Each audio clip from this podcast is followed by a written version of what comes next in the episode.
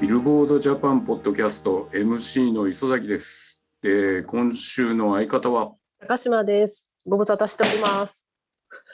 すいません、ちょっと娘が携帯を落としまして。はい、高島さん、9ヶ月ぶりの会社、どうですか？そうですね、まあ、なんかあっという間の9ヶ月だったので、あまりブランクを感じないような、ただ、まあ、人生で初めての、あの私、去年の10月に子供を産みまして、それでお休みをいただいてたんですけれども、あありがとうございます。ちっちゃくヒックヒック聞こえているのは娘のしゃっくりでございます。お聞き苦しくて申し訳ございません。いいな、プニプニしてていいな。で、まあ、やっぱり自分にとってもちろんなんです。あの、第一子なので、生まれた日って赤ちゃんって 10cc しかミルク飲めないんですよね、1回に。ほうほうほう。10cc ってスプーンいっぱいなんですよ。それ飲むのに30分とかぐらいかかったりして、えー、で、まあ 10cc ずつ増やしていくんですけど、で、まあそれぐらい全然ちょっとのものも飲むのも精一杯だった赤ちゃんが、まあ今や6ヶ月経ったらご飯も食べれる、まあもちろんやら柔らかいものですけど、うん。食べれるようになってるっていう、まあこの初めの1年間ってすごい成長する1年間なんだろうなって想像はしてたんですけど、人類の進化みたいなのをすごい感じながら。はい育てております。あのーどうですか？久しぶりに会社月曜日から戻ってきて3日間ぐらいしか経ってないけど、まあ、あのみんな変わらずと言いつつ、まあ、ポッドキャストを立ち上げた太田君はいなくなってしまいましたけど、あの、まあ、他のメンバーは変わらずやってくれてますし、そんな9ヶ月も休んでたなという感じはしないですね。うん、あなたがいない間のチャートインサイトプラスはいなんとか制約数を増やしとか、えっと、TikTok トップウィークリートップ20も始まりチャート、なんか9ヶ月って短かったようで、確かにいろんなものが立ち上がりましたね。はい、チャートを見てた。生まれる前はちらほら見てたんですけど、生まれてからはもう昼夜逆転で意識不明みたいな毎日だったんで、全然見てませんでした。なるほど。じゃあ、チャートはに関する感想を後で聞こうかな。えっと、SNS で、えっと、発表したんですけど、今日、えっと、2022年5月11日の発表チャート以降、総合チャート HOT100 ですね、のストリーミング指標に関して、一部サービスにおける施策によって再生回数が市場全体の平均バランスから大きく乖離した楽曲に対し、独自の計算公式による個別係数を設定する場合があります。これにより、総合チャートのストリーミング指標順位とストリーミングソングチャート、ストリーミングソングスの順位が異なる場合があります。っていう告知を SNS に上げました。ですねでも、えー、と数週間前に行った施策の続きといえば続きなんですけれども、でそちらのところで、えー、と行った施策に加えて、まあえー、と楽曲に対する個別の対応というのも、えー、とシングルセールスに対してかけているような減産係数と考え方は一緒なんですが、似ているんですが、えー、とそちらのアプローチも今後加えていくことにはなるのかなと思います。まあ、こういった形で、えー、とちょこちょこ変えていくようにしながら、えー、とチューニングは現状のマーケットが大きく動いている状況があるからやっていかなきゃいけないのかなとは思います。ただ、えー、と特定の、えー、とサービスという言い方をしました。えー、と一部のサービスか。だから、えー、とこれも数週間前に言った通り、どのサービスがどうとか、えー、とどの施策がどうっていう話をするつもりはありません。えーとまあ、楽しんでもらいたいエンターテインメントの、えー、と一つとしてランキングがあるというところで僕らは作ってきているつもりなので、佐々木さん的にもっとストリーミングのマーケットは拡大すると思いますか？えっとストリーミングのマーケットも拡大するとは思うけどじゃあフィジカルのところがいきなりシュリンクするのかっていうところはそうならないであろうと,、えー、と楽曲に紐づいた形のファンダムとそれからアーティストに紐づいた形のファンダムっていうのが拮抗していく状況にはなるのかなと。日本特有の状況だと思うんだけど、えー、と楽曲に紐づくというよりもアーティストに紐づいた形でのヒットっていうのがあのまあ、定着しているというよりもそれが普通であるという形で見られているような気がするんだよね。でその状況を見ながらあのヒットチャートというのをチューニングする必要はあるのかなって思ってます。今が一番ベストなんだって、まあ、私たち思ってチャートを作ってますけど、でもやっぱり半年、1年経つといろんなことが起こるんだなっていうのは戻ってきてすごい感じましたね。つまりすごく急いでチャカチャカチューニングするっていうところだと今度は俗人的なランキングになっちゃうんだよね。あくまで客観的な視点っていうところがあったりそれから音楽業界というかまあコンテンツをまあ作っていく市場とかに対する前提を疑いながら作っていくことっていうのはなかなかあの難しいなって思いながら今回も思って作っ考えてたんですけれども。あの高島さんがいない時代、えいないいない時でも他のスタッフと一緒にあの今回の計算係数がどうとかそこら辺をあの割と話せるようになってきてうんうん、はい、あの私がいなくなっても大丈夫というふうに言うわけでございますよ。いやいやあのまあ、別にあのかまってちゃんじゃないのでやめるやめるとか言ってるわけじゃないんですけども、えーと、今週5月11日発表のジャパンホット100、えーと、1位から3位までカウントダウンをお願いします。えー、1位はエンハイプンのテームドダッシュとで2位はオフィシャルヒゲダンディズムのミックスナッツ3位は谷祐希の WXY でした。はい、どうですか、この3曲、思うところは。いや、あの3曲というか、全体を見て、あのまあ、この9ヶ月休んでも特にそんな大きく変わらないであろうと思って帰ってきたみたいな話さっきしましたけど、でもチャートを見ると、あえままだこの曲チャートに入ってるんやみたいな曲がすごい多くって、ヒゲダンとか谷幸さんっていうこうアーティスト単位であの長く活躍されてるアーティストがいらっしゃるっていうのは、9ヶ月前も今の状況は想像してましたけど、楽曲単位でも有利なドライフラワーとか、あと、まあ、マリーゴールドとか、夜遊びの夜にかけるとかが全然上位にいて、長く聴かれてるんだなっていうのは改めてびっくりしました。BTS 以降の BTS との距離の取り方をみんないろいろ模索しながら楽曲が作られている。っていう楽曲が割と増えてきていて楽曲というかまあランキングの幅をどんどん広げているっていう気はします。でそうじゃない楽曲も当然いっぱい増えていてでそれが面白いのと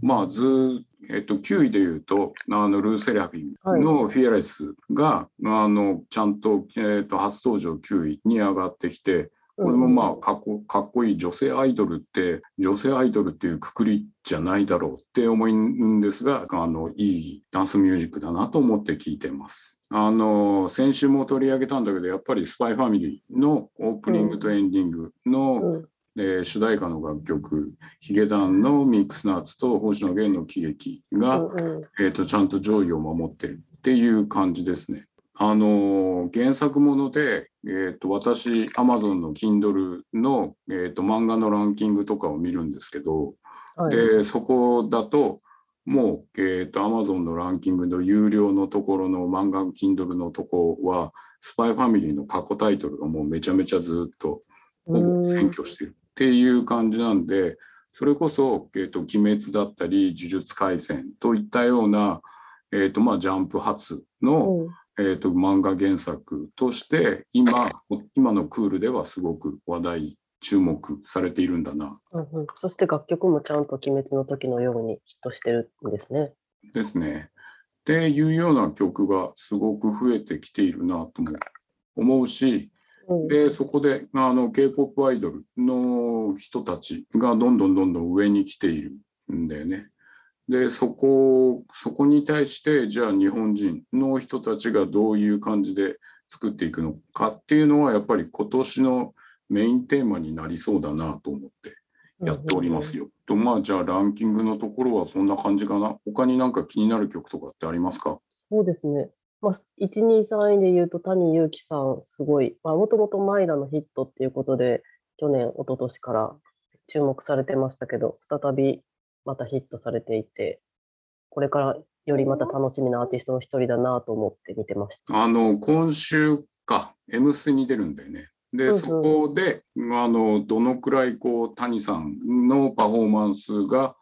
より一般性を獲得していくのかなっていうのもあの来週のチャートの注目ポイントになるのかな。はい。はい。じゃあ、このまま次続いて、ホットアルバムスお願いします。1位がル・セラフィムのフェアレス。2位が藤井風のラブ・オール・サーブ・オール。3位がアドの狂言でした。藤井風と、それからアドと宇多田ヒカルと優里はもうなんか好きあらば上に来るみたいな感じでずっと同じ、同じ、あと夜遊びのザ・ブック2か。まあもうずっと上の方に行きますね。夜遊びとか本当いまだに70週連続でさっきちょっと見てたら20位以内にずっと入り続けてて、うん、まだだってあしかもダウンあダウンロードアルバムでなんですけど、はい、まだにそうやってこうファンを獲得し続けてんだなって思うとすごいですね。まあ、いろんな人とコラボしてる影響かもしれませんけど。そのコラボレーションの楽曲でもクオリティが落ちてないので、あの、ホット100を賑わせるというよりもなんかトータリティのあるアルバムを作ろうとしてるような気がすんだよね。って思ってて、で、そこが、えー、と今後どういうふうにチャートに影響してくるのかなって思ってます。ですね。あとは藤井風もあのずっと好きあらば上がってくるっていう感じで、ここも注目はあれかな。ルックアップがずっと落ちないこと。うん。うんうん、で、ずっと聞かれ続けているっていうところが、あの他の他のタイトルと大きく違うところのような気がする。大きく違うというよりも、一番目立って見える。藤井風さん、私も個人的にも大好きですけど、なんかその、まあ、音楽活動自体も日産スタジアムで無観客でみたいな、うん、でしかもピアノ一本でっていう面白い活動もされたりあとなんかコント番組やったりとか活動の仕方がすごい自由で、はい、なんか俳優さんをやるとか過去そういうあのいろんなヒットアーティストがされた幅の広げ方とはまた違う広げ方をされていて次何をしでかすやらみたいなのが面白い人ですよね。自分のやる場所っていうのをものすごくあの吟味してあの露出するところを吟味して通常とは違う立ち位置を作っていこうっていうのが明確に露出の仕方で分かるアーティストだよね。で、そこで、まあ、本人がどういうことを考えているのかっていうところも、あの、そこでわかるし、で、本人もちゃんと発信してるしね、あの、すごい20年代のアーティストっぽくていいなって思います。っていうところとかを考えたり、えっ、ー、と、まあ、ヒートシーカーズのチャートのところでは、クラングルーラー、えっ、ー、と、今度の金曜日のネクストファイヤーで、えーと、夜の8時から生中継でされるあの、まあ、TikTok ライブのビルボードジャパンアカウントで流れます。でクラングルーラーが、えーと、ちゃんと上の方に来ている。今のところ TikTok チャートのところでは割といつも上の方にいたんだけど、そこからあのなかなか、えーと他のチャートに影響を与えてこないねっていうふうに先週言ってたばかりなんだけど、それがもうきっちりここまで上がってきてるっていうのが。すごいなんかやらせみたいなタイミングですね。やらせじゃないんです。ですね、はい。はい。はい。あのあの、本当に今月、来月ぐらいでクラングルーラーはいろんなロスをすることになるだろうというのは噂で聞いてますので、噂ですね。まあ聞いてるので、で、はい、そこが、で、グラングルーラーがどの程度こう、またあの一般性というか知名度を上げていくのかっていうのが興味あるな。あとは TikTok チャートで、まあ大至急大手記はもう TikTok らしい感じのあの楽曲なので、それ1位なんですけど、3位にまであのグイッと上がってきたあすみのパクですね。これ先週も取り上げたんだけど、あの、ミオの作作曲の楽曲で、あの、完全にネクストファイヤーファミリーだね、みたいな感じなんですが、うんうん、で、で、あすみのこの曲が、ものすごい勢いで今 TikTok で回ってるんだって。うん、うん、で、それがどんどんどんどんあの上位に上がってきているので、去年、去年出てももらって、それから今年、あの、あすみがまたもう一跳ねしてくれるんじゃないかなと思って、それを楽しみにしている次第でございます。なんか、一昨年一昨年まで遡るのかよって話ですけど、その TikTok 初ヒットっていうのがいっぱい生まれて、はい、で、去年はまたそこから単曲ではない優里さんみたいにこういろんなアーティストあいろんな楽曲がヒットしてキャリアを積まれた方がまあ年間1位を取られて今年はどうなるんでしょうね。なんかまあコロナも落ち着いたか落ち着いてないかあれですけど、まあ、とりあえずライブは去年からまた再開し始めて、フェスとかもやり始めたりしてるじゃないですか。だからそういったものっての音楽の出会いっていうのもまたあるだろうし、でもまあ TikTok の影響力もまだまだあるし、まあ、もしかしたらまだ見ぬ新しいサービスが生まれるのかもしれませんけど、あのさっき、えーと、ファンダムをアーティストに紐づくっていうのと、それから楽曲に紐づくっていうところの話をしたんだけど、えっと、同時に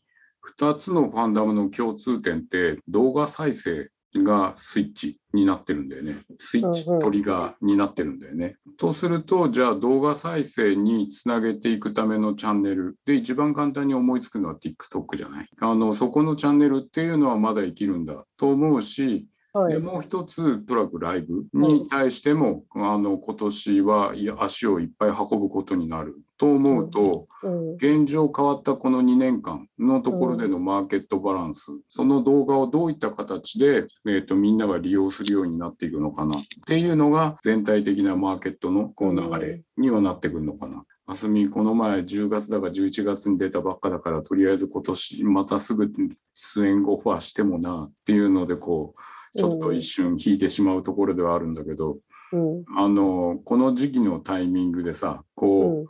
アーティストのライブとか見ると大きく成長してたりするじゃない。僕ら、あの、Now Playing Japan っていうイベント、シリーズイベントやった時、はいヒゲダンが跳ねる直前のところで見てるじゃないですか。ああ、いや、あれめっちゃ良かったですよ、あのライブ。はい。あの勢いのあるヒゲダンっていうのを僕ら見れてるっていうのはすごい貴重な経験だったと思うんだけど、確かに。はい。そういうのがまたアスミとかクラングルーラーで見れたらたの面白いなって楽しみにしてるんですけどね。はい、はい、とりあえずもういいっすね。もう子供楽しいね。いやいや、初のメディア出演です。はい、もさやちゃん大う。きくなったら聞こうね。い やだから今の娘がじゃあ二十歳になった時とか、もう二十歳とは言わず、じゃあ高校生ぐらいになった時、果たしてストリーミングはあるのか、どうなってるんだろうなっていうのは思いますし、でも少なくともビルボードは、あの信頼されるメディアとしてそのここの子が大きくなってからもあってほしいなという新たな目標が生まれました。ああ、真面真面目やね。まあね、あの、これもよく話してるんだけど、あの、アメリカのビルボードは120年続いてるわけだから、目。はいじ。ゃあ日本で今15年そこそこじゃないですか。はい。だから120年続いていくブランドをじゃあ日本で移植するって、まあ、いろんなチューニングをしていかなきゃいけないんですが、で、そこでまた100年続くブランドっていうのをじゃあ作っていくには、どんなプランニングを立てていく必要があるのかなっていうのは時々考えるかな。ね、自分が死んだ後も続いていくんだろうから、このブランドは。うん。そういう意味では面白い仕事させてもらってるなと思いますよね。はい、こんな感じですが、あの、はい今週楽しかったですか、ポッドキャスト。楽しかったです。久々に頭を使いました。はい。最近離乳食作ることと何時に寝かすかってことばかり考えてたんで。はい、それは良かったです。はい、はい今週も、えー、と水曜日、えー、と聞いていただいてありがとうございました。ありがとうございました。と来週またこのポッドキャストでお会いできたらと思います。よろしくお願いします。お願いしさようならます。さようなら。